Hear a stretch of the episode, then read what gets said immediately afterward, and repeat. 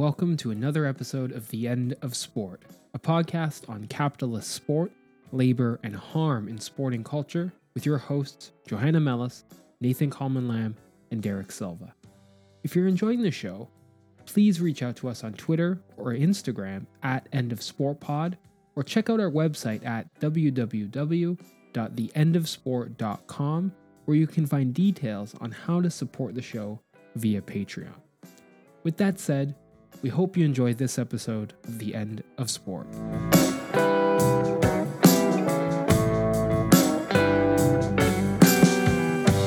Verity Smith is a rugby player who holds numerous important roles as part of his work on gender inclusive and expansive policies in sport.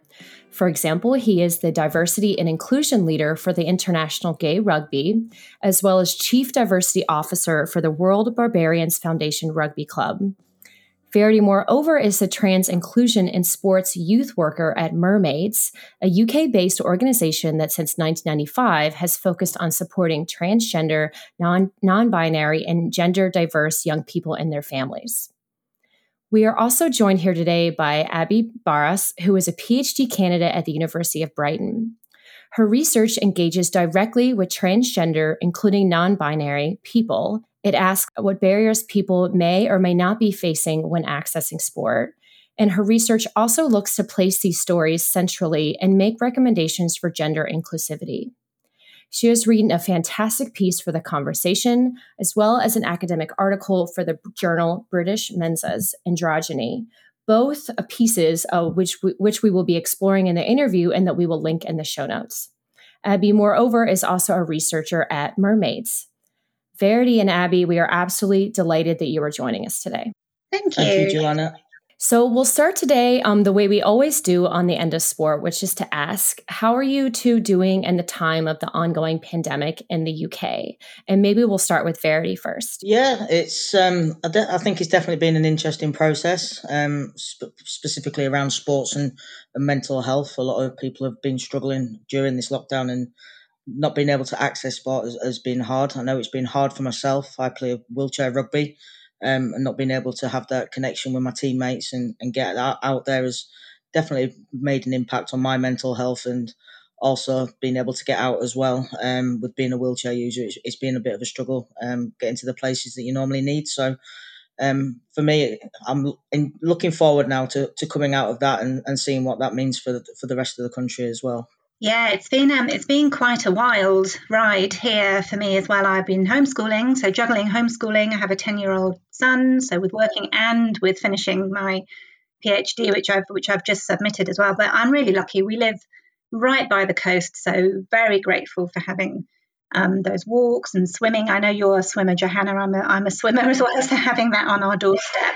um, really helped when we needed those days to reset and have some fresh air. So all in all, we've done really well. Thank you. I hope I hope you've all been okay too. Yeah. Yeah, yeah. I mean, I think I think same as both of y'all in terms of just you know the the, the mental health, the stress of just not being able to, to you know to do the things that help us kind of feel okay and kind of healthy and those sorts of things. But we we've all managed to be healthy, and our families more or less have been healthy. I mean, it's it's been a, a year for sure. Um, um, and then also, of course, congratulations for submitting your dissertation. That is, it's such a process. So, so many, many congrats on that. Yeah, I'm watching a lot of telly. That's that sounds wonderful and and very appropriate.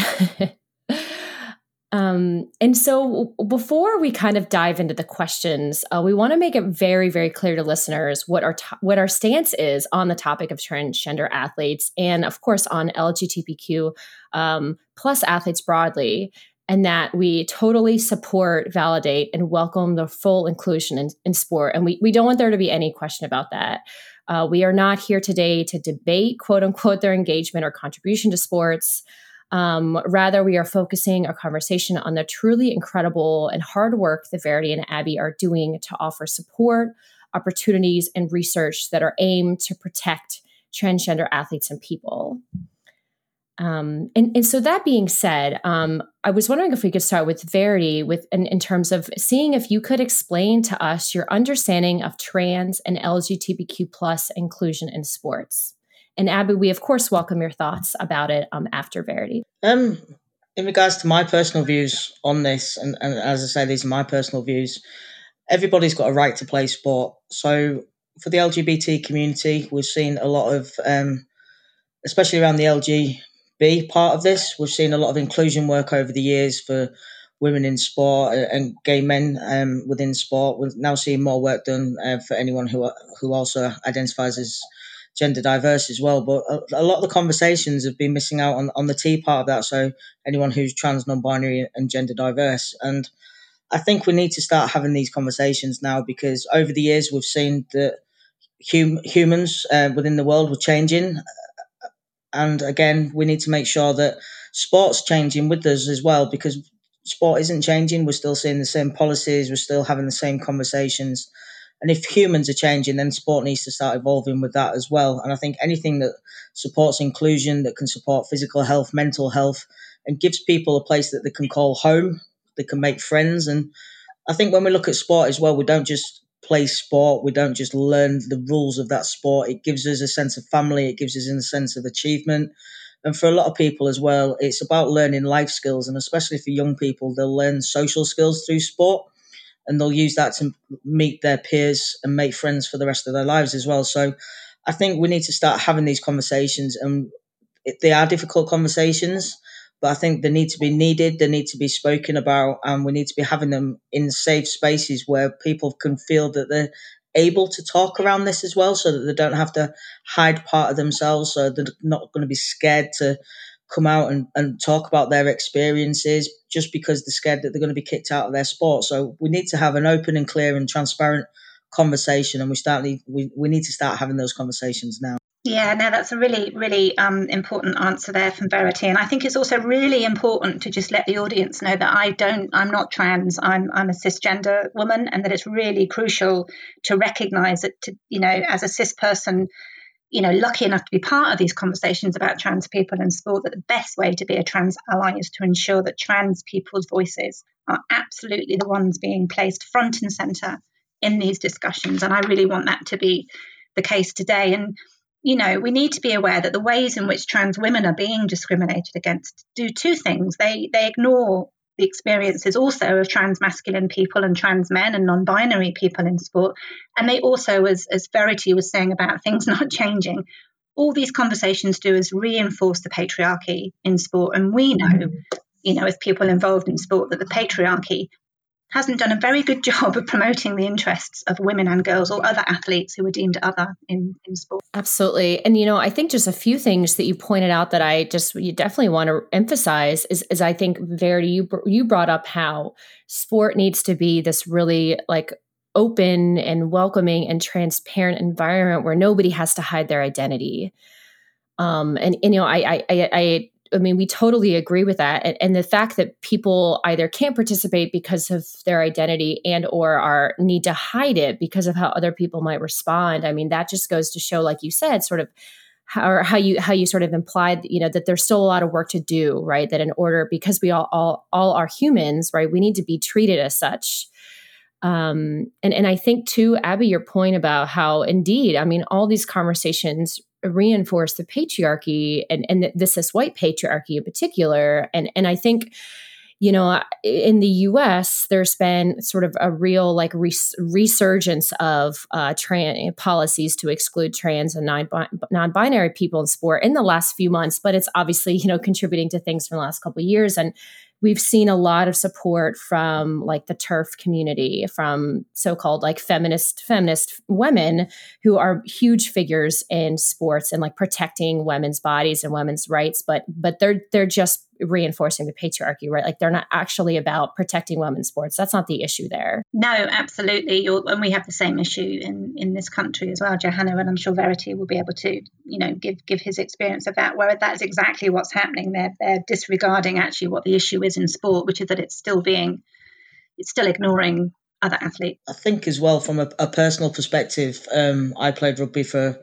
26 years. I, I played um, female rugby union and, and rugby league, and for myself, being told when I was younger that if I came out that I couldn't play rugby anymore, and for me that was that was my one constant. So if we're now, I'm coming up to being forty, and if the gender diverse young people of today are being told the same information or seeing that they can't come out and be their genuine and authentic selves and they can't be supportive, then surely that's only going do more harm than it is good. And again, it's cutting down the pathways to young people having dreams the same of the same as their peers. They're not going to dream to be an, an international female rugby player, or they may not want to get involved in hockey. And we also need to think around out of the box as well, because not all sport is just football, rugby, hockey.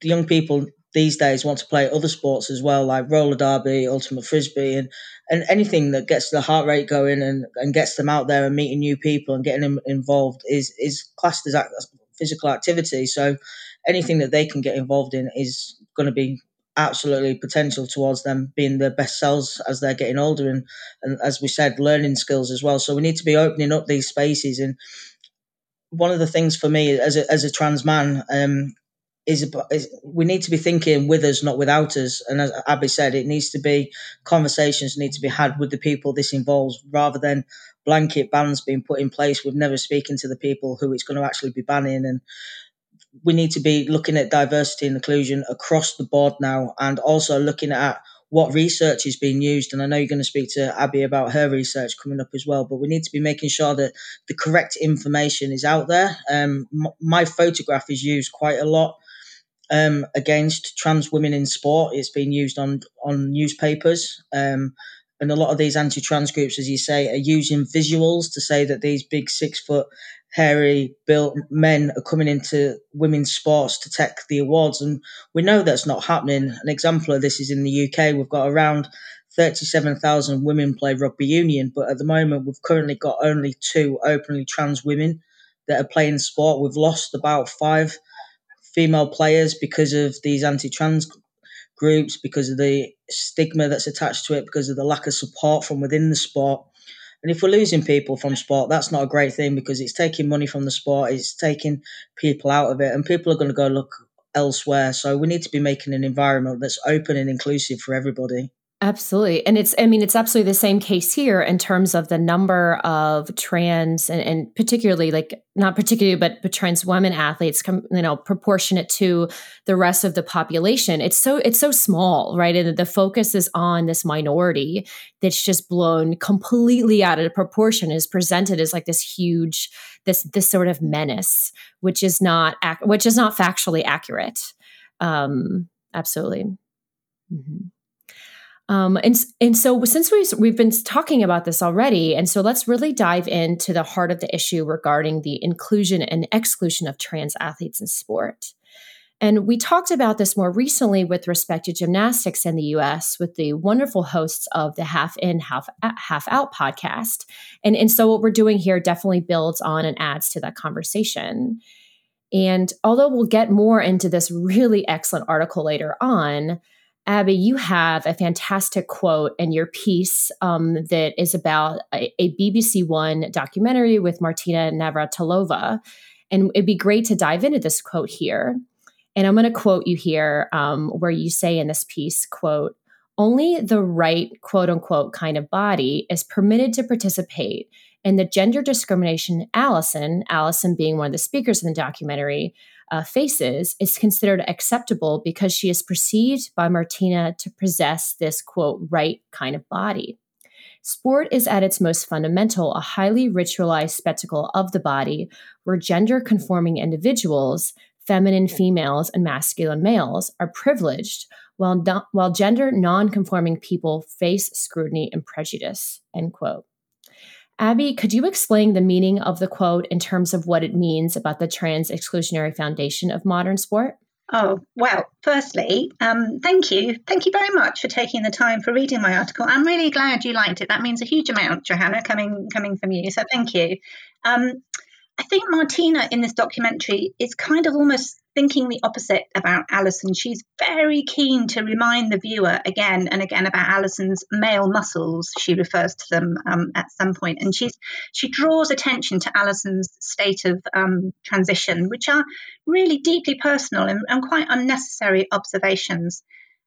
I think personally, and obviously I can only draw on what the documentary shows us here, that in sport and, you know, in gender, particularly for Martina, she can only see gender and sport as being structured and segregated along binary lines. And people who deviate from that she's not quite sure how to you know how to how to deal with these people. And as you rightly say you know um, modern sport absolutely organized along these gender binary lines. And we have lots of examples of female athletes who faced quite similar you know criticism and discrimination um, for how they look you know we've seen this happen you know time and time again with serena williams we see it with male gay athletes who remain in the closet in case they become targets you know for, for homophobia and sport really is set to the dial of men. It's quite a prevalent um, thing that we see happening in sport. It's why we have initiatives. You have, you know, Title IX in the US. We have This Girl Can in the UK. So really to get to the heart of your question, you know, these foundations built as they are on, you know, and they're built on hegemonic masculinity and, and, and, gender normativity, they were always going to exclude trans people because they were already mm-hmm. excluding a bunch of other athletes as well. And as Verity has said with the work that he's doing, we really hope that things are beginning to change, you know, little by little and, and you know, and, and, and slowly and, and sympathetically, I think is what we need to be doing as well. And by improving inclusion for trans athletes, I think we can improve inclusion for other people too along the way because mm. What we're really trying to do is, you know, we're not trying to destroy sport or dismantle sport. It's really just a case of questioning why sport is organised the way that it is and who's benefiting from that. Absolutely. And and Verity, if we'd love to hear your thoughts, if you have any on on, this quote or on anything that um, Abby just what just talked about, we'd love to hear them. I think what Abby was saying is right. Um, we've always had people in sport. There's been trans people previously in sport. We've still not won any Olympic medals. We're still not out there. We're not winning prizes. We're not taking prize money from anybody. We just want to play sport. And everyone makes this assumption as well that because someone is trans, that they're going to be great at sport. I've got a lot of friends who are trans and, and, and they don't want to play sport and, and it just and they're not winning medals or anything like that. And I think it just needs to be to have these conversations. There is not the research there, especially within rugby, which is being used as a massive platform at the moment. There's not enough research done in trans athletes within an actual sports environment within the, the sport that they play. So, as a, a, trans rugby player within a rugby playing environment, that's where the research needs to be. And it also needs to be open and transparent because a lot of the research that's out there, there seems to be a lot of people that have got other, they want to find the answers for reasons that are not there, um, if that makes sense. And we need to start listening to the new research that's coming out. We need more money pulled into it. And, and we need sports people as well to be safe, to be able to come out, to be involved as part of this. But we do need it to be open as well. We can't just assume that hormones are going to make somebody a much better sports person. We also need to make sure that the policies that are out there are inclusive so people know that they can get involved. At the moment in the UK, we've got roughly around 182 recognised sports under Sports England. We've got maybe in the 20, early 20s of uh, policies where we can see some sort of trans inclusion, whether it's all or part inclusion. We've got even less around non binary policies. And then when we're talking around children under the age of 18, what we call age grade sport in the UK, there's even less. So parents are and children are unaware of what sport they can get into. And if there even is a policy, where it is, you've got to ask about 10 people, go around the houses, find someone who may have known about it from a few years ago. And then when you get it, the terminology is incorrect, the information's not there, it's not supportive, it's asking children to have surgeries and, and change their bodies to, just to be able to participate in sport. And, and we need to start looking at this and we need to make it more inclusive. And as Abby said, when people think about sport and we look at gender expression rather than just gender, what does a trans person look like? What makes a person be able to play sport? And people need to sort of realize the difference between that as well. Um, we've had surveys done in sport where people have said, Have you ever played or suspected you've played against a trans person? So, what is a trans person supposed to look like? And one of the things that came back from one of these surveys was people saying, Yeah, we've played against loads of elite trans players, but we know there isn't any, so you haven't. So that brings up the question of gender expression. You've played against someone that may not look like your expectation of what a male or female body should look like. And these are some of the conversations and education that we need as well as part of these conversations. Absolutely. And you know verity you brought up something and and i think this speaks to the work that that you do for mermaids and, and abby that you do also um and i had initially planned for us to talk about mer- mermaids later on but maybe this is a great place to talk about it because you know that the whole it seems that the impetus one of the main aims of the organization is is to educate and to provide correct information for parents and for young athletes. And you know i didn't think about the fact that that that parents of of trans and, and, and non-binary children you know they're looking for information and how difficult and how sort of traumatizing it might be for them to, to have to go to so many different people in so many different places to find accurate information and they still might not get it. I mean i hadn't thought about like kind of that additional process. So thank you for bringing that up I think in the UK as well, especially within the um, PE network within within schools as well, we're still seeing a lot of binary sports. So boys have got to play football and cricket, and girls have got to do hockey and netball. And we need to start having a look at that so that more children within the school environment can get involved in sport and how they can make that more inclusion as as the, the world is changing and, and language is becoming more prevalent and people are being able to use words to express themselves, we're seeing more people who identify as non-binary and gender diverse, and we need to be making sure that they're also able to get involved in sport and also have access to sport and opportunities and and how that may look and how changing facilities may look for people and how language on registration forms and everything needs to be looked at. And and it's not about segregating everybody and saying that people are different and you've got to do this and you've not got to do that it's about being inclusive and just allowing everybody to get involved in sport and there's no real great answer to this at the moment. It's a learning curve and, and it's a process. And as Abby said, it's not going to happen overnight. It's something that we need to be careful with and, and look at slowly. But we need to be making sure that these young people and any, anybody who's involved in these conversations are being heard. And that's one of the things that we're wanting to do within Mermaids and the Active About Inclusion campaign is about getting these young people involved, giving them a voice, letting people know what they need and how they need to be involved within this area and how supportive and what needs to be changed. And the, the best way you can do that is by giving these young people a voice themselves because we can't give the answers as an adult. Even as a, a trans man, I'm coming to 40 now and I've missed a lot of my life because I had to hide who I was. So these young kids are now able to have these voices and have supportive adults, and we need these sports governing bodies now to actually speak with people, find out what's going on within the community, rather than somebody who's making these conversations and making these decisions that have never actually even met somebody from the community or even been involved in any way. So how can they make decisions on people when they don't actually know them? I've even even spoken to them. So if we can give a voice in this area, and as Mermaids as well does a, a lot of different things in giving young people voices and support to um, them and their parents and anybody within the professional capacity as well that needs support around trans inclusion. So these are the things that we're trying to do and raise awareness so that the correct information is going out there and people get this information. And as we said earlier, some of these anti-trans groups are putting a lot of incorrect information out there, and and people are latching onto that who may not be aware and may not be within the LGBT community themselves. And when the wrong information is going out there, it's just getting pushed and pushed and going further and further. So we need the correct information out there. And for myself, I always say it's education, not discrimination. We need to be inclusive and not exclusive when we're looking at things and talking to people.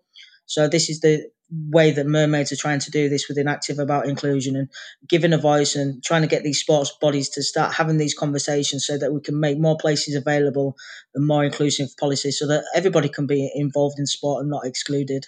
Absolutely. Thank you so much. And, you know, one thing that you, you talked about something earlier about um, how, you know, there was a question about, you know, there was, I guess, post, I don't know if it was athletes or if it was to sort of sport officials or governing bodies that asked people, you know, have you ever participated against this kind of, you know, these people? And, and they, you know, they didn't even know, you know, how to even identify was, is, is clearly a question. And so I want to sort of talk about um, this issue within World Rugby um, because I know, Verity, you've really been at the forefront forefront for fighting for inclusion within the sport.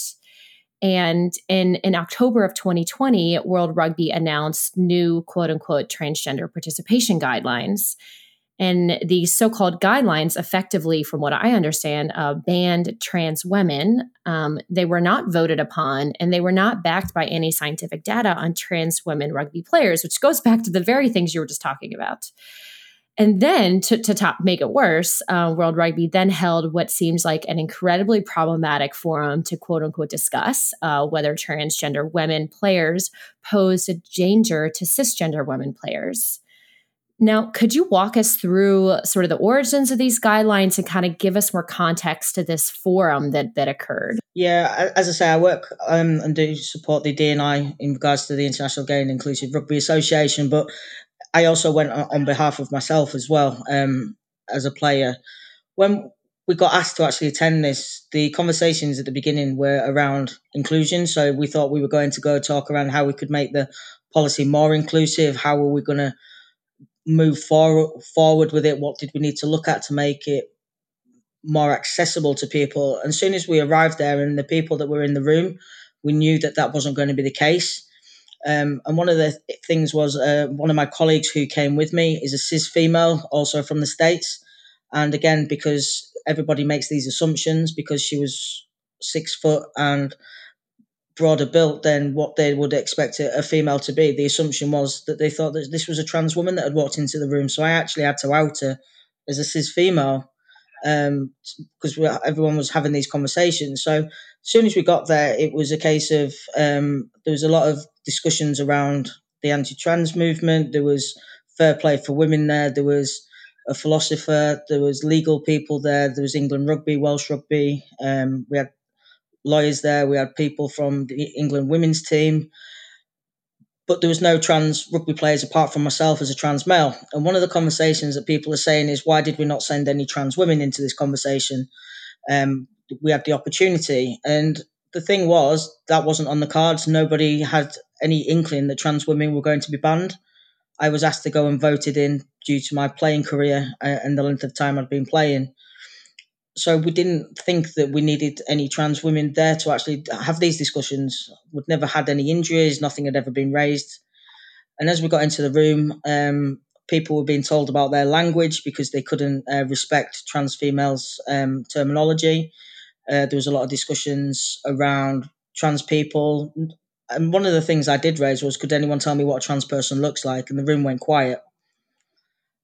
So for me, it's around people need to stop making these tick box exercises. And I, and again, we're seeing a lot of consultations at the moment coming out. So why are these coming out, and where where's this information coming from?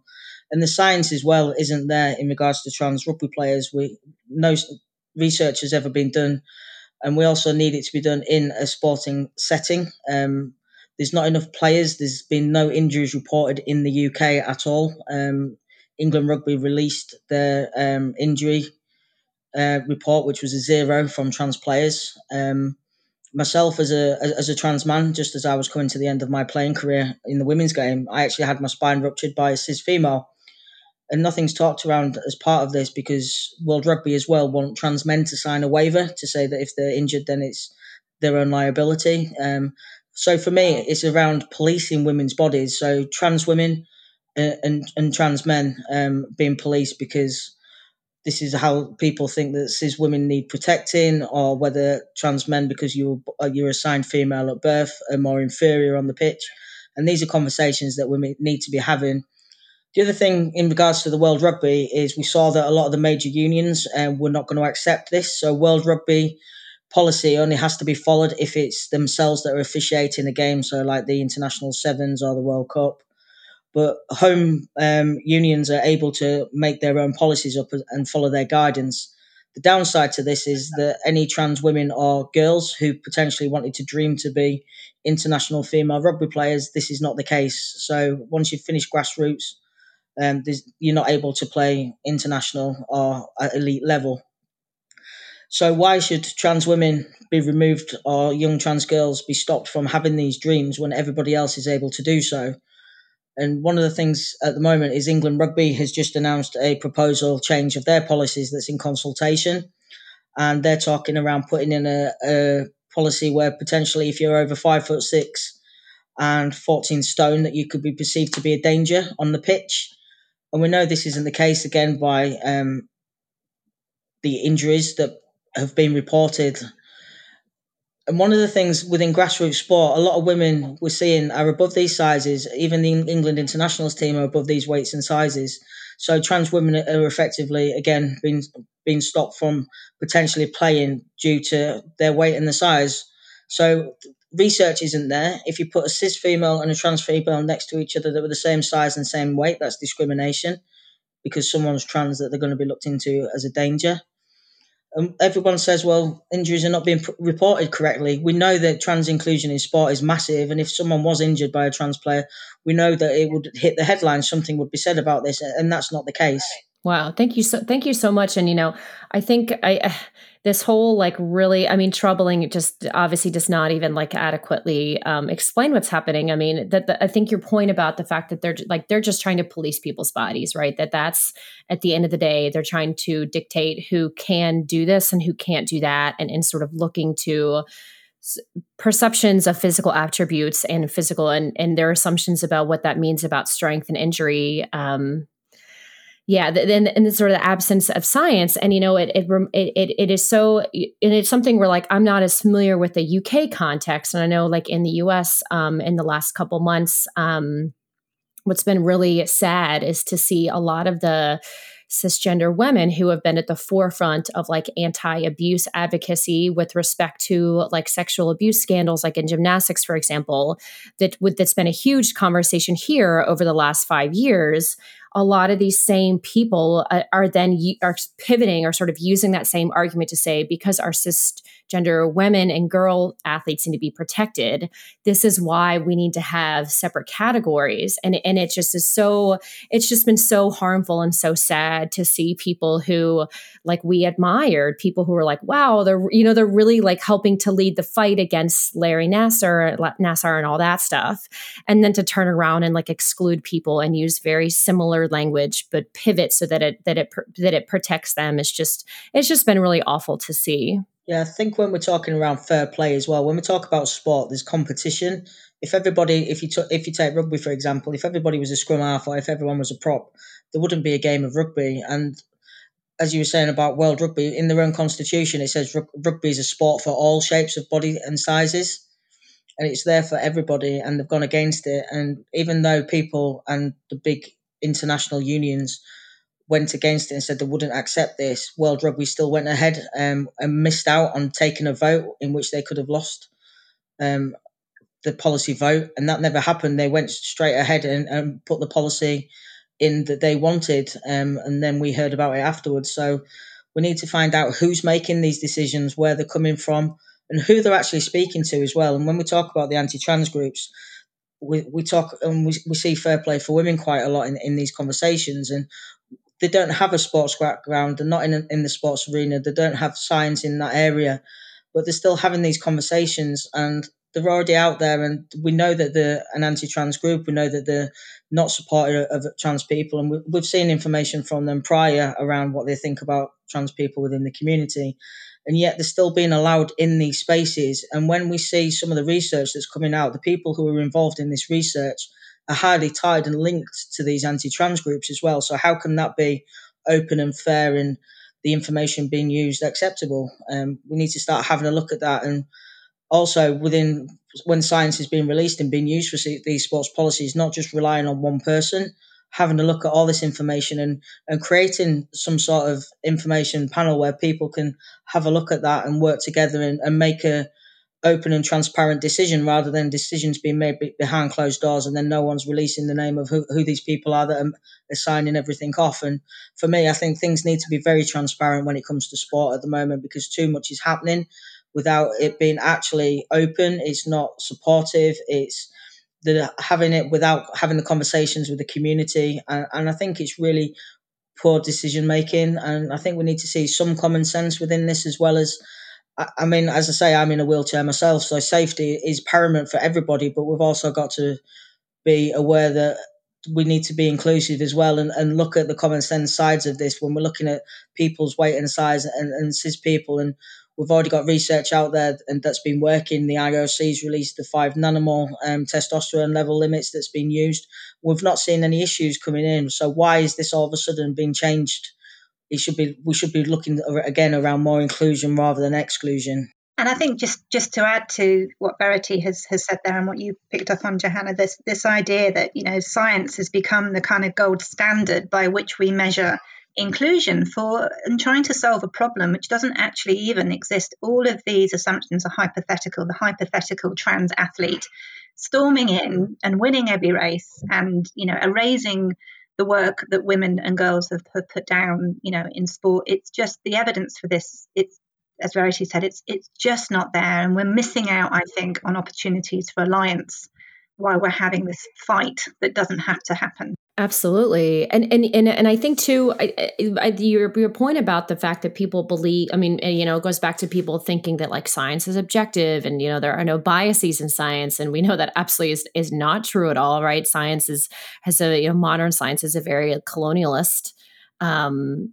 you know, foundation to it, which, of course then you know means that people discriminate against other people. Right? People have used science as a way to discriminate against other people and and sort of one thing I wanted to pivot to is is a question about that uh, question about sort of what does this landscape look like in in the UK and and I mean in terms of like the fight for inclusion. And I say that because in the US and in other parts of the world um, one really kind of sad um, facet of um, the, um, the the the exclusion against trans and, and gender diverse people is that, of course, it, it often intersects with ideas about race, and that we have because because Black female athletes because their femininity has always been questioned because of our history of colonialism and enslavement that then because their gender has always been um, you know are, are they actually feminine right are they, are they feminine enough that a lot of times um, uh, black female athletes are questioned in terms of you know how much testosterone they have and are they are they real women and all this stuff and and obviously Caster Semenya is an example I'm outside of the U.S. but then um, I, there, there's an example, and I meant to look up the details about this, so my apologies. Um, we'll we'll link the article in the show notes, but um, there's an instance in, in Connecticut, um, in the eastern coast of the U.S. of um, there was a, a, white female athlete who was competing against two trans athlete, trans women athletes who I, I think were, were black, and I don't quite remember. And essentially, the the trans female athletes um, either got banned or, or kicked out of out of their out of competing, and I believe they're all track athletes. And then, lo and behold, the the cis white uh, gender um, female athlete has a college scholarship and is continues to compete in her sport whereas the two trans female athletes are no longer competing, right? So, so it kind of goes back to, to Verity, what you said about sort of opening up these opportunities and not segregating and kind of what are the mental health impacts of this. And so this is a long way of, sort of me asking, you know, what does this landscape look like in the UK? Um, I, I, think that's a really interesting question and you've touched on it here with what's happening in the in the US and with and in the UK with gender critical feminism, kind of quite prepared to throw other women under the bus if it means it keeps trans women out of sport. And we're seeing this happen, you know, all the time over here. And those ways in which discrimination intersects with other forms of identities is a really fundamental one. You know, how do we promote inclusivity without leaving some people behind? because you know inevitably it happens and we know it does because we've seen it happen with second wave feminism the ways in which it took you know women of color writers you know and activists you know Gayatri Spivak Bell Hooks you know Patricia Hill Collins you know the work of people like Kimberlé Crenshaw you know generously pointing out that you know second wave feminism really was leaving behind you know a, a really big section of, of other women and we've seen it in the way that you know, even in the way that queer studies has had a tendency to kind of whitewash some of its focus. And as Verity talked, you know, earlier, rightly said, the way that we see it in LGBT sport, where, you know, the T is kind of subsumed into the LGB and it kind of gets forgotten about a little bit and it's sort of seen as being something which is sort of tagged on the end. And you know, as you rightly said, in the UK, you know, there's a huge focus from the gender critical feminist movement about protecting what they call safe spaces. So, changing rooms, similar to the bathroom bills that have been happening in the mm. US, with very little regard to how these spaces historically have been used to exclude other people, particularly Black people, particularly disabled people.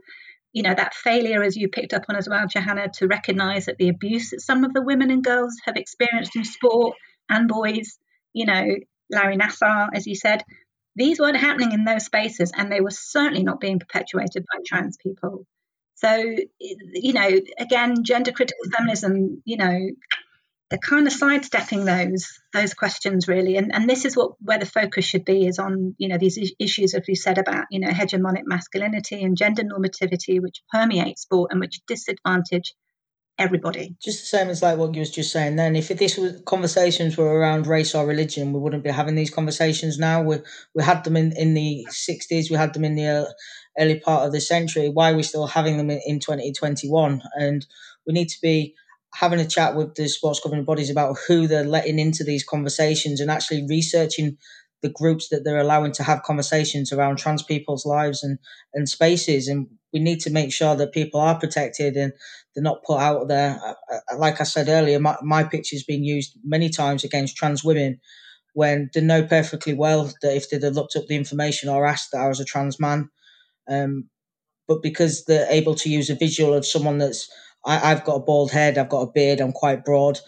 Using that picture to as a scaremonger to people that are out there, and it's a case of if people are using these visuals, it's like, my God, these these big men are coming into the sport and taking all the women's places. We're going to lose our scholarships, and that's not happening. We're not seeing it. And one of the conversations that we don't have, the, all the conversations at the minute around what if trans people win, but what they forget about is what about all the sports where p- people have lost races or fights, like Fallon Fox, like Victoria Ivy, we're having these conversations, and a lot of the trans people as well are competing in masters. They're not competing at the levels where people would expect to see them, and these are the conversations that are, that people forget about. And again, when we're talking around using pictures of people as, as visual effects against trans people in sport, someone's gone on a campaign against Fallon Fox and using a photograph of someone covered in blood, saying that she broke some cis female skull in a match, and Fallon never even fought in that match she was not anywhere near that. And these are the things that are happening, and people are seeing this, and because it's there and they've got it as a visual, they think that is correct and that's what's happening, and that, and that's not what's going on. And we need to stop this. And one of the things we also need to look at in this conversation at the moment is how trans people in sport are used on social media and how that is policed as well, and how people are supported to be able to report and be protected in these spaces because that's something that's been used a lot in this anti-trans movement and these conversations they're able to put comments up and get them out there and get getting getting spaces for people and ask them to follow their information. And we need it to be corrected. We need the correct information out there. We need trans people involved in these conversations and we, we need to be looking at inclusion now. And why is why isn't anybody up in arms you know if they feel this strongly about trans women in sport? You know i'm a big fan of chris mosier who's you know your us triathlete. He's wiping the floor with with many cisgender men and yet very absent from all these conversations? Why aren't trans men, you know, why aren't why aren't cisgender men worried about their rights being erased? If, if, if that's what the problem is of trans people in sport as these people see it and i think you're you're right again you know this, this rhetoric is very similar the way that trans bodies and you know this danger that is that is hypothetically posed to other people in sport. Very similar rhetoric to the that we see with the far right which we see with you know particularly with pro-life the way that those you know narratives are often framed as being safety and danger which we don't talk about you know you know and i took to speak about this in my own research in my own phd research you know the very real fear and danger and harassment and discrimination and violence that trans women and men face when they enter these sporting spaces and they don't get talked about. Absolutely. And you know, I think I think one thing that that's evident in, in both of your answers and, and, and our conversation here is is the need to be intentional, right? Like needs to be intentional at, at every single step in terms of who's involved in the conversations, who's being consulted, what are people's expertise and kind of backgrounds and like what are their agendas. I mean, that these things really need to be at the forefront and, and, and Verity, your discussion of what happened with World Rugby. I mean, that shows very clearly, right? You all went into the meeting thinking, you know, you hear inclusion and like you hope that it means what you think it is, and then you're. It seemed like you were you were blindsided about you know the reality of what it was um, and and so it, it, it isn't asking much at all for to expect organizations whether they are local national international et cetera it's not too much to expect you know people in charge to to spend some extra time thinking through the decisions they're making and the people that they're asking to be part of the conversations and, and think through their assumptions. I mean that isn't that much to ask. No i think as well world rugby sort of it felt very much like an afterthought. We were asked just as a tick box exercise to say that they filled the diversity and inclusion form in that they've asked the international um, rugby association to be part of that Uh, and as we know now, we're, we're still not seeing any movement. There's still been no discussions in it. They've said that they'll look into research, but how long is that going to take? And when we think about sport at the moment and, and the lack of policies and the lack of conversations, one of the things that we're forgetting about is because of the long waiting lists we've got in gender clinics and what's happening within the UK at the moment, a lot of people can't get access to um, the medication that they need to be able to reach the levels of these policies that they're asking for as well. So there's also that we've got what we call real barriers to sport, so lack of policy, but we've also got perceived barriers as well, where people may think as well that they can't get involved in sport. And one of the big things that a young person once told me was, How am I supposed to live when the people I look up to hate me?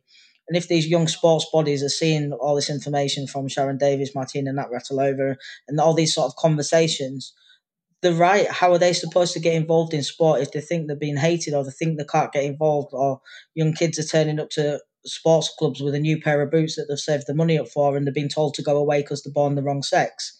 These are the sort of things that we're, we're seeing at the moment. And we need to be supportive and we need to have these conversations, but there need to be conversations in the right areas with the right people and not with people who believe that we shouldn't exist.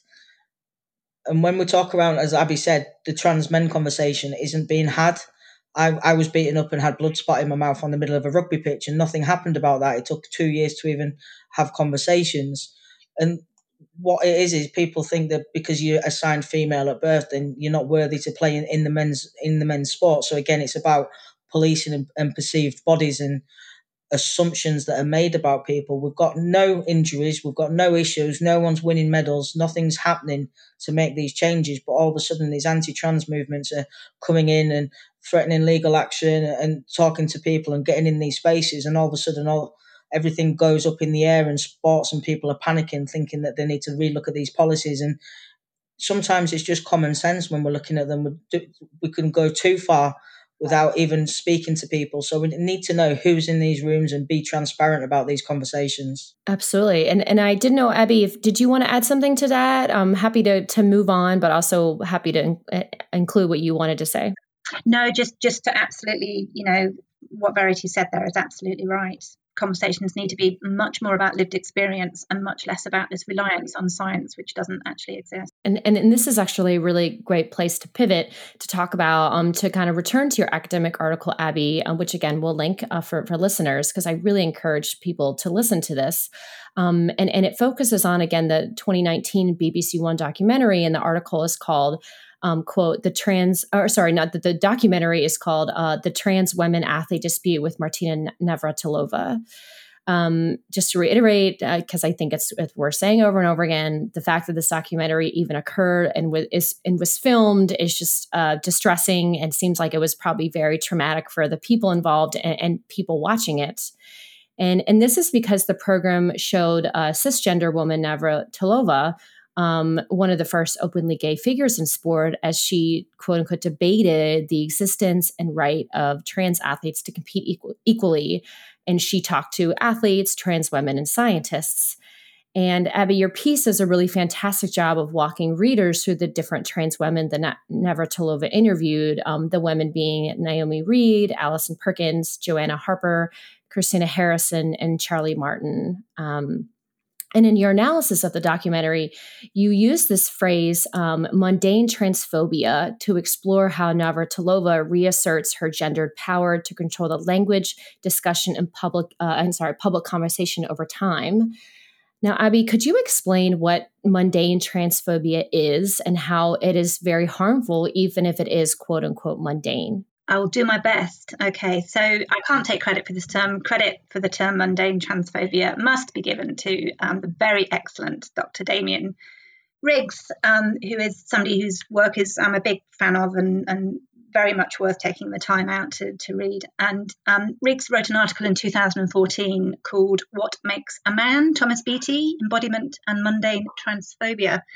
And Thomas Beatie is an American trans man who became pregnant. Um, he was interviewed about his experiences on the Oprah Winfrey Show, and during the show, uh, Oprah Winfrey, you know, she constantly brought the audience's attention back to Thomas's childhood, his physical attributes, his authenticity as a man. You know, she did it sort of over and over again, and she does it.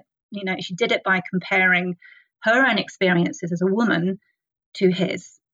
So, in Riggs's own words, this is mundane transphobia because um, they're all examples of the everyday ways um, in which non trans people enact marginalisation toward trans people, despite claiming to inclusivity, which is what we see happening in the in the Martina documentary. And you know, day to day examples, are, you know, that we can think about today. It's when somebody says, "Oh God, I never knew. I couldn't tell that you were trans. Oh my God, you look, you know, you, you look amazing. You're so brave." It's it's those, you know, you look a real woman. It's it's those sort of day to day mundane, you know, banal ways in which people enact this kind of marginalization because very, very, you know, focused on people's bodies, as Verity has said before, that, you know, these normative assumptions that we make about people's bodies.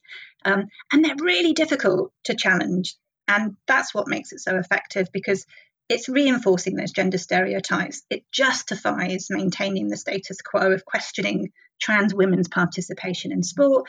And it allows Martina to kind of take a step back. She kind of makes this, you know, kind of autobiography on demand that she does with participants. They're in this documentary. She's talking about sport. She can ask these intimate questions because she's doing it in the name of journalism and she's doing it in the name of science and she's doing it because it's about fairness in sport. So she feels she has the authority to, to do that. So that was kind of what was happening in the, in the you know the article by Riggs when he you know out for Winfrey was was you know talking to Thomas Beatie and and she does Martina Navratilova does the same thing in in this. And when you unpick the language that she's using in the interviews you know for example you know when she speaks to Naomi Reid the first thing she tells us about Naomi is that she hasn't had surgery. No need for this piece of information at all. And she does it with you know she does it with Alison and she calls her muscles male. So there was this constant you know mundane, banal transphobia going on, which is extremely hard to challenge. And it normalizes the way that people think it's okay to talk to trans people like this. Absolutely. And, you know, I thought, I think one thing that was uh, also really important about your piece um, that I, I, do want to make sure to highlight is that right you show that even though like not, not Navratilova is doing this right that each woman is they're trying to navigate this in their own ways and and, and, tr- and trying to how do I say, they're not, some of them aren't trying to sort of not fall into the traps that Navratilova is setting them. And, and it seems like that's what she's setting for them, right? Is, is sort of putting them in a defensive place to defend the, their legitimacy of their identity of their gender identity and, and i just i just found that really interesting um, i mean obviously really sad that they, you know, they they shouldn't have to do that at all but kind of how these the these the, the transgender women sort of tried to control the, how they were, were responding as a way to try to control the the discussion um, as best as they could right as someone who is not the moderator of the discussion as someone who doesn't have the name and the platform that Navratilova does. So I thought that was a really important part of your piece. Oh, thank you, and and thank you for saying that because I think that's really important. And she, you know, she sets her stall out very quickly in in the documentary. You know, she says that she's not going to use the term cisgender. And she kind of does it in a way that's a bit like, oh, you know, I don't want to offend anybody and somebody's not going to be happy. But, you know, for the sake of simplicity, cis is just woman or man and transgender are trans men or women. So she's already kind of shutting down anybody else's agency in this documentary.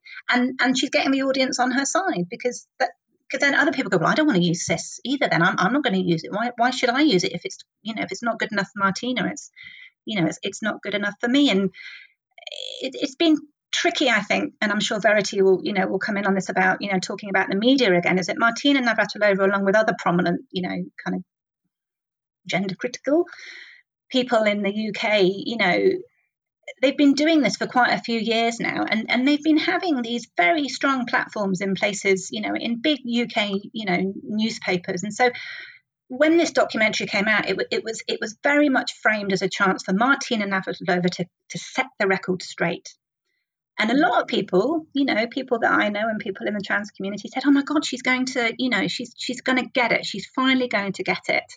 And even, you know, Al Fisher, who's a who's a you know who's a trans non-binary writer and an activist, and they wrote a piece in the Guardian responding to it, and she said, they said that you know when when they when when you use language in this way it just it's exercising power isn't it? And, and as we've already talked about with many black feminist writers you know people like hill collins you know it reinforces discrimination and it denies trans people agency. And that's just not okay. It's just not cool yeah, absolutely, and I absolutely welcome um, Verity if you have additional thoughts on on the documentary about mundane transphobia or anything like that. Um, I was actually asked to be part of this documentary, um, and I turned them down. Um, the email that I was sent by the people that were putting this documentary together um, on their email, every time they used the word trans, they wrote it in capital letters, um, and also asked me, asked anyone who'd been spoken to about this not to let sports governing bodies know um, what was happening. They didn't want anyone to know that this was coming out. So for me, that was alarm bells ringing anyway, um, as to where it was going and what was going to be involved in that. And for me, as a trans man and having my picture and, and things used previously, it was one of the, my questions was why do they want a trans man in a documentary about trans women sports? Um, and also, why should I have to go on there to defend why I should live and why I should play sport as well? So from what Abby was saying as well around language, you saw the language. She wanted to take control of that language from the start of it.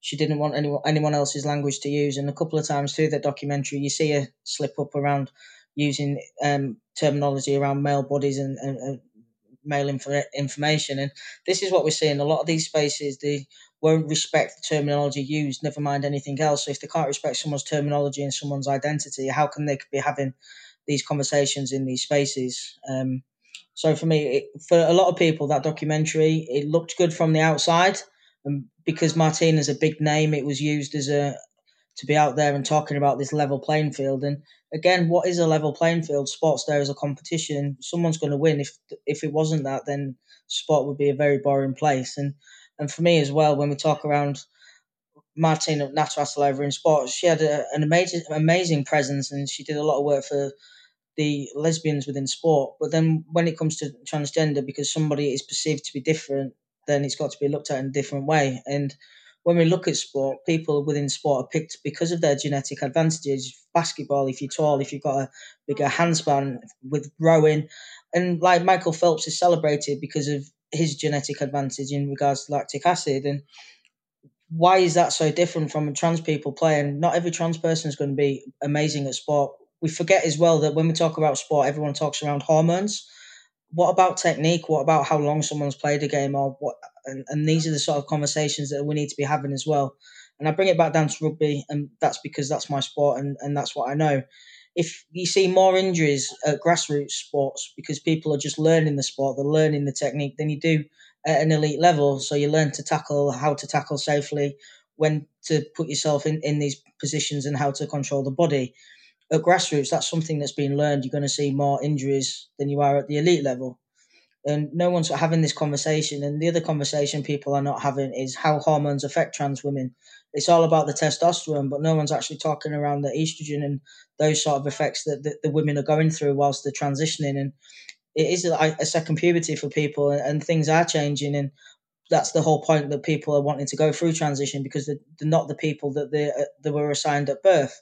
So things are going to be different. And we need to have these conversations instead of talking around everything that's really negative. We need to talk around the positives within sport as well. We'll, talk around the negatives of people are going to lose medals, people are going to lose scholarships. What about the positives? What about the competitions? What about the friends that they're going to make? What about the social side of it? There's so much more positivity than negativity when we look back through this. I agree. And, you know, just drawing on what Verity has said there, and you know, many of the trans women that I interviewed for my PhD said, you know, I turned up, you know, to play roller derby, for example, and I was expected to be amazing because that's what all the gender critical feminists had said I would be. And you know what? I wasn't. I, I had to. I had to train, and I had to learn the game, and I had to do all this other stuff. So they had also internalized this assumption that, you know, that they would somehow have this automatic competitive advantage and it never it never materialized. What a surprise.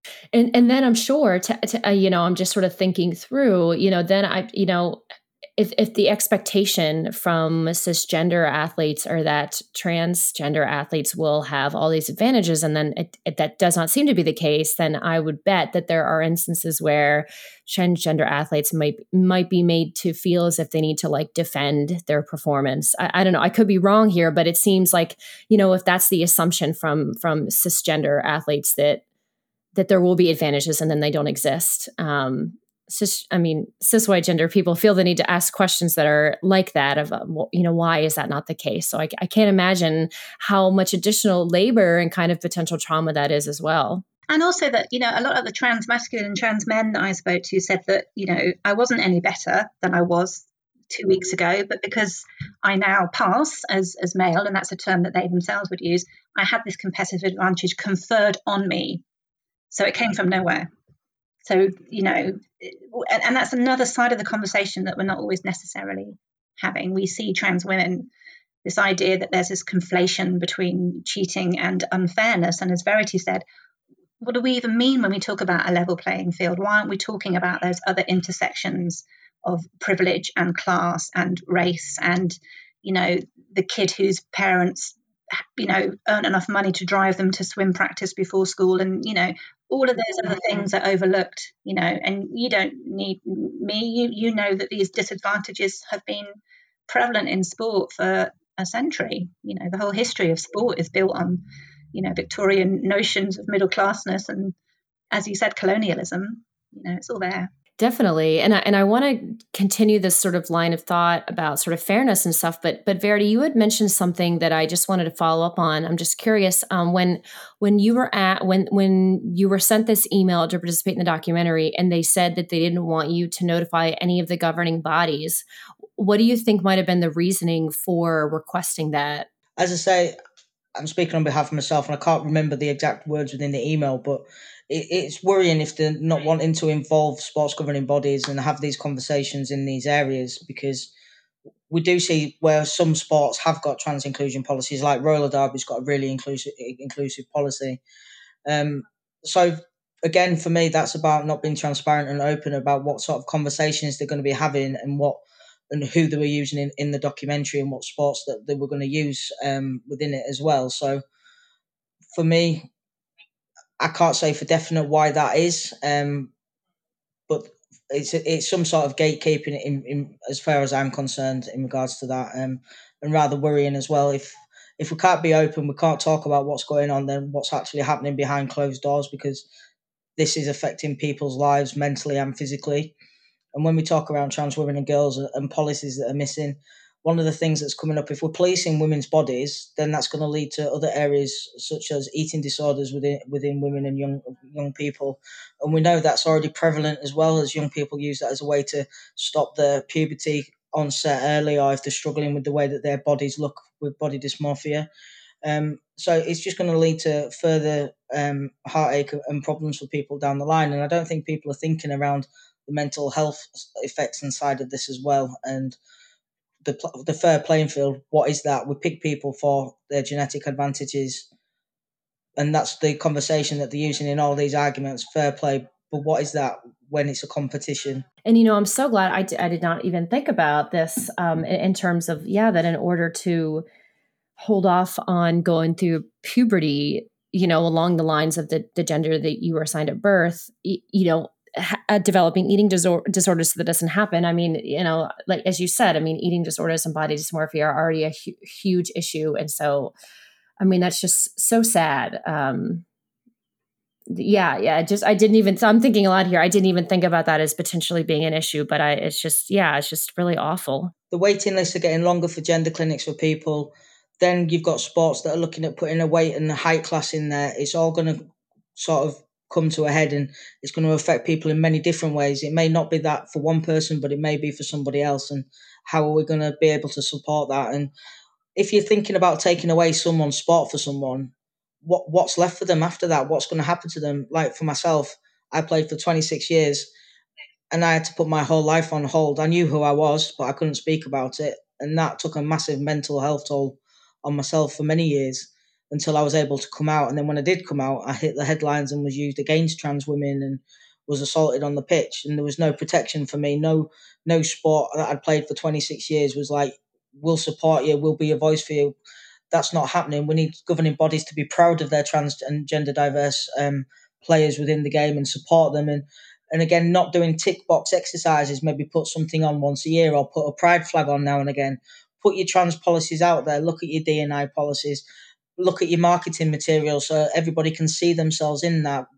So trans kids and gender diverse young people are able to see themselves within the sport. We need to start looking at a lot more things than just talking around hormones within sport and, and, and trans people. There's so much more that can be done and it's not being looked at. And role models. And that that's why the work that Verity does is so important because it, it means that, that young people have a role model to identify with. And we know we know in you know in feminist writing about sport and you know talking about all other identities in sport if you have a role model that you look up to whether that's somebody in or outside of your family or on or off the field the difference it makes to your motivation to participate it's it's enormous. And that's why what verity does really matters. I think role models in any sense of the word um, for me like abby just said um, myself as a role model but for me the young people are the role models they're the ones who are out there being themselves now having the language having the terminology fighting for their right to be here and, and to be their authentic selves and to live. And for me the, the young people are now my role models. When I was younger, my role model was was a lady I played rugby with, um, Jackie Edhouse, and I just remember her walking up to me and putting her arm around me and saying, I'm a social worker, she'll be okay with me to my grandparents. And I never looked back. Sport for me, I lost my parents young. That was my go to. That was the one thing that supported my mental health and kept me going all them years. But if somebody had took that away from me back then, I couldn't say whether I'd be here now. And for these young people that we're working with now, it's so important that they know that it's safe. You are allowed to play sport. It's it's not a bad thing for you to be to be who you are and it, it's beautiful to be yourself and to be your authentic self is is massive to go out on a pitch for 80 minutes and just forget what's going on in your life. And it doesn't just have to be because you're trans. It's for these young people they're going through puberty they're going through teenage years they're going through school issues at home. And it's so much intersectionality. I mean i'm a gay trans man with a disability. How much more intersectionality could other young people be going through as well? And we don't necessarily think about how much it costs to get in sport. And like Abby said, some parents might be able to take their kids to sport and pick them up and put money in, into that sport. Other children may not. So at what point do, do we learn our technique or how good we are or how much money is pushed behind us to get involved in sport? Not everybody has that.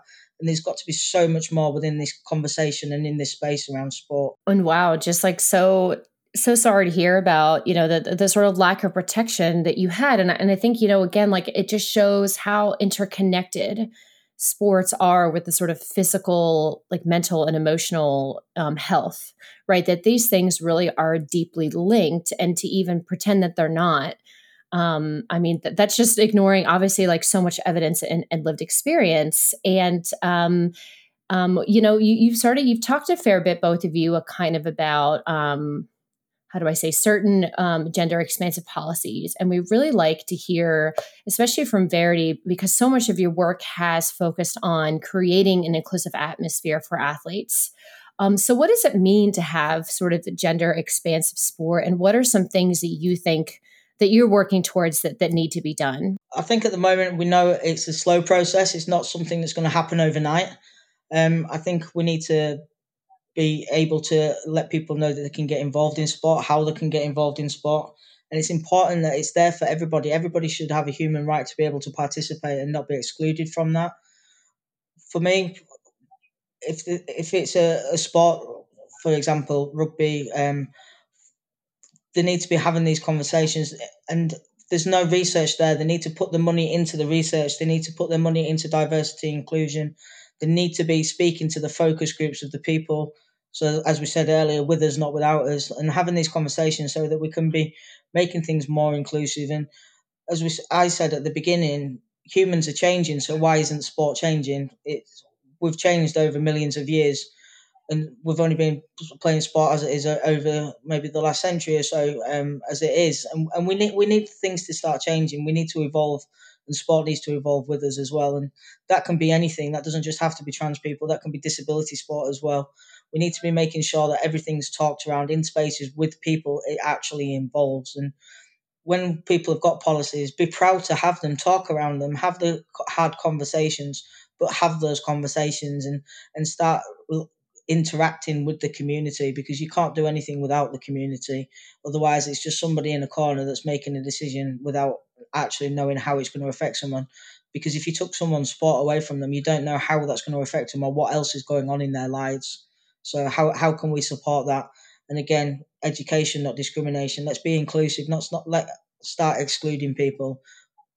It's not about can we get people involved. It's how can we get people involved now. Yeah, and I think you know, building on what Verity has you know has really brilliantly said there, it is about. It doesn't have to be you know huge huge changes. Nobody's trying to you know get rid of sport, and I you know I you know a lot of the trans people that I spoke to in my research said.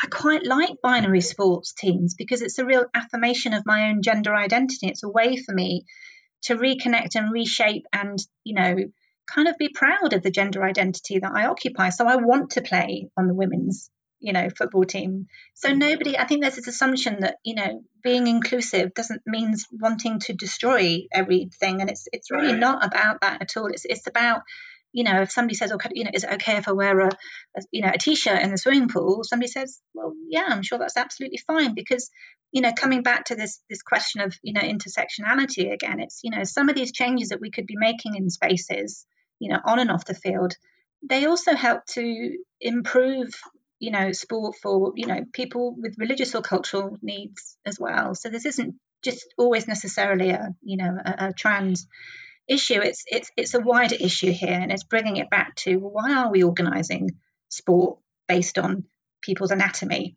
That seems a little bit outdated to me. Um, so I think it's it's about you know kind of challenging that you know those androcentric you know origins that exist in sport and you know looking for opportunities for alliances. I think there are many more alliances between trans athletes and cis athletes particularly cis women you know that need to be drawn out. And i think we're missing we're missing an opportunity there. Absolutely. And uh, to, to just kind of follow up on your last point i mean it's you know if indeed I mean, and it's you know it's true that all of these issues you know stem back you know have the the foundation of hegemonic masculinity and cis white patriarchy and, and colonialism. I mean the whole one of the you know western imperialism's like most like widely used tactic was like divide and conquer right? And and, that, and that's what they've done very successfully. And so by not seeking these way these avenues for alliances that sort of you know you free you know free us all not just one. I mean it, it just it's just totally it's self-defeating. Yeah well just a former my former um, tutor professor alison phipps who's who's professor of gender studies at sussex university and she summed it up really brilliantly. She said that in this kind of post brexit you know landscape that we're in at the moment life for quite a lot of people is a bit rubbish and you know they've got it hard. So they're going to blame the refugees because they want to you know and, and and you know and let's face it this last year with covid for many women has also been not great because it's kind of reinforced those gender stereotypes back in, into the household. And so you know women who thought that they had fought you know and won the battle of feminism are finding that they're not and and they're blaming the wrong people you know in, in, in this. And we know you know you're having a similar you know issue in the states, aren't you? I think as well with with with some of those kind of right wing, as we are here in the UK. Oh, absolutely, yeah. I mean, and it just you know, how do I say? I I think some people had the the sort of overly optimistic outlook that once um, the you know, the Trump presidency once o- presidency was over and that Biden would be elected, if indeed that would even happen, that sort of not that things would go back to normal, but that you know the the, the right would recede a little bit. And of course, that's not the case because nothing is just going to disappear overnight, right? And it's not as if Trump was the whole he wasn't the whole movement um, right it existed before and it, it's going to exist after. And and of course the like cultural effects not, not only the political and the social but the cultural effects is obviously through things such as sport and and other activities as well. That's the thing that's really going to to have in some ways like a very lasting impact. Yeah. And why aren't we talking about you know the gender pay gap in sport? Mm-hmm. there's so much more. There's so much more we could be you know i mean not to take this away from you know the work that Verity and I do. But I think just in terms of that, you know, the gender critical situation that's that's what worries me about you know that's what's problematic about those conversations that it's taking the conversation into a direction and making it about something that it's not and you know i, I think this might be a good place to talk about uh, the work that you do for mermaids and we've touched about it a little bit but i was just sort of curious you know like so so say there's like a, a family because because it seems again it's it's about providing information to families and athletes. So if there's a family or an athlete that's sort of seeking information, um, how how can um, mermaids how can you all at mermaids do that and sort of help them? It's about them reaching out and getting in touch. So they can either do that through our website, they can call up, they can do it through web chat. Um, if they go on the Mermaids website, and it's around us making those connections and us being the bridging gap. So supporting the families, getting in touch with the sports bodies, looking to see what policies are there. If they haven't got them there, how can they be more inclusive? Where can we offer the support? If it's schools, how can we support integration in, into PE for, for trans and gender diverse young people? If they've got uh, questions, they can reach out to us so that we can support. We've got the legal and policies team, we've got the support groups in the forums, we've got parental support there's so many different ways. We've got training and education as well to the professionals within the UK. So there's a lot of different dimensions to that. But if families want to reach out to me, my position's about having it as a bridging position so we can reach out and we can make those connections and we can signpost, we can have the conversations with the sports governing bodies and, and look at how we can get the sports governing bodies to be more supportive around policies and within that sport but also be more supportive to the young people as well and maybe create we're looking at the moment to create a directory on how we can signpost people to inclusive sports and how people can then sign up with that as well. So we're creating um, a, a, a supportive network within the UK because when we talk around trans inclusion in sport a lot of it is around adults and there's not enough conversations around young people. And again young people if we take the, the term trans out of this they're just kids. They just want to play sport and be with their friends just as anybody else would. So it's about being able to give them that um, opportunity and also in a safe environment as well. And an example as well is like football the fa you can play mixed football till you're 18 not many people even realize that until you start having those conversations. Even coaches don't realize that. And I think national governing bodies need to start filtering down their information and pushing stuff out more and, and being excited and, and being supportive of um, the people that have, they've got within their sport because they don't actually know who's there. So if we can be open, we can talk around it, and then we can be supportive. Then we can support more young people to be able to see people getting involved in sport. They'll be able to see positivity within the newspapers, and it'll give them a safe environment to get involved as well. Great. And so one question that we really like to ask our guests is sort of this this sort of question about, you know, we all we know um, that there are many issues with sports that that that you know people have used sports as surrogate for a long time to discriminate against people, uh, and sort of knowing that, but yet also having been or continuing to be athletes and fans of sport, we like to ask people sort of how how do they sort of balance their interest and, and belief that sport can do all these things while also knowing that people have used it to be very harmful? And so how do you kind of negotiate that sort of being a fan and or an athlete of sport while also knowing that people have used it for um, harmful things? I think for me the positive side of it is i play wheelchair rugby which is inclusive of disabled able-bodied trans inclusion and it's there for everybody and it's a really positive sport to be involved in. So for me that's been a step in positivity from leaving the running game. But it, to me, leaving the running game in England and all the time I played rugby it's very disheartening that I gave a lot of my life to that sport uh, for that sport to not be supportive um, of myself and other people within that. And it's hard um, to be able to watch a game and to know that they're not supportive of your friends or your family and other people within your community. And it's re- it really pulls at you in different directions. And i know myself this year i've struggled um, not watching any games and knowing that what's happening in the background is affecting people that i care about.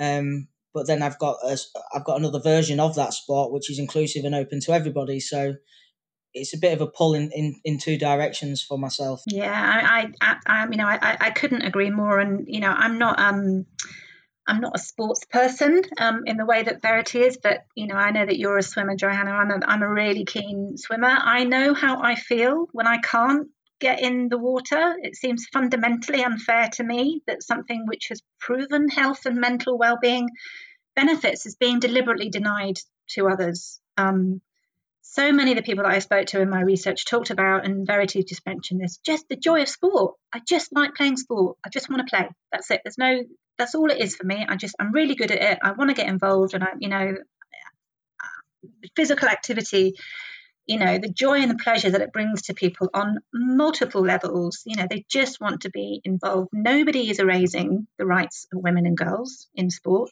by participating nobody's cheating or making spaces unsafe. And i think it's just about reminding ourselves that sport isn't the level playing field that we think it is and that everybody has the right to participate. And as verity said you know sport is a human right. And i hope that as we're coming out of this, you know, COVID um, era, that you know there was a big focus in the UK about everybody getting their hour of daily exercise. I'm hoping that maybe people are a little bit more generous about making sure that that means everybody, and you know, not just one particular sector of society. Definitely. Um, and so, really, the last question that I have for you is I wanted to see if there was anything else that you wanted to add um, to the discussion that, um, a, you know, something that I didn't raise or something else that you wanted to make sure to include in this episode. I think just to really, you know, as we've both said, and I know that Verity will, you know, will, will come in as well. Just that, you know, nothing, nothing in these conversations should be happening, and without trans people's, you know, voices and experiences. And that's why I love working for Mermaid so much, is because every piece of research that I'm involved in includes somebody who's trans and or non-binary in this research. It's a given that that's the core aims of the work that we do with mermaids, and it's not just sport; it's health, employment, education. So there was a real opportunity to be you know, making new research with trans people that will hopefully make a difference. I think for me as well, again, it's speaking to the young people, being able to make a difference and be able to let them have a positive space within sport and to be able to carry on and to, if I, the life that I've had and the experiences that I, have had, if that makes it more positive than for the young people of the future, then it's been all worthwhile as far as I'm concerned. And it would be great to see these young people out there just playing sport and enjoying it the same way that I've had the opportunity to do stuff, but as their authentic selves and be supportive and have their governing bodies there and start having these conversations with them and start seeing people in sport as well. And as we've already seen, we're not out there winning all the medals. We're not taking scholarships from people. And the amount of trans and gender diverse people involved in sport is such a small amount for many different reasons that we need to start having these conversations and be open, be transparent, and for me, massively have a look at the people that are having the conversations in the spaces because we need the right people having the conversations and also with us, not without us, making sure that people's voices are heard that are involved in it. Absolutely. Well, Abby and Verity, thank you so, so very much for joining me today and, and really just being willing to talk about these things, which obviously can be very difficult to, to talk about. But this was just such a wonderful and really uh, enriching conversation. And just thank you so much uh, for joining me today. Oh, thank you for having me. Yeah, thank you for having us. It's been great, and I think having these conversations are they're hard, and I think the the the, the type of conversations we need to be having at the moment.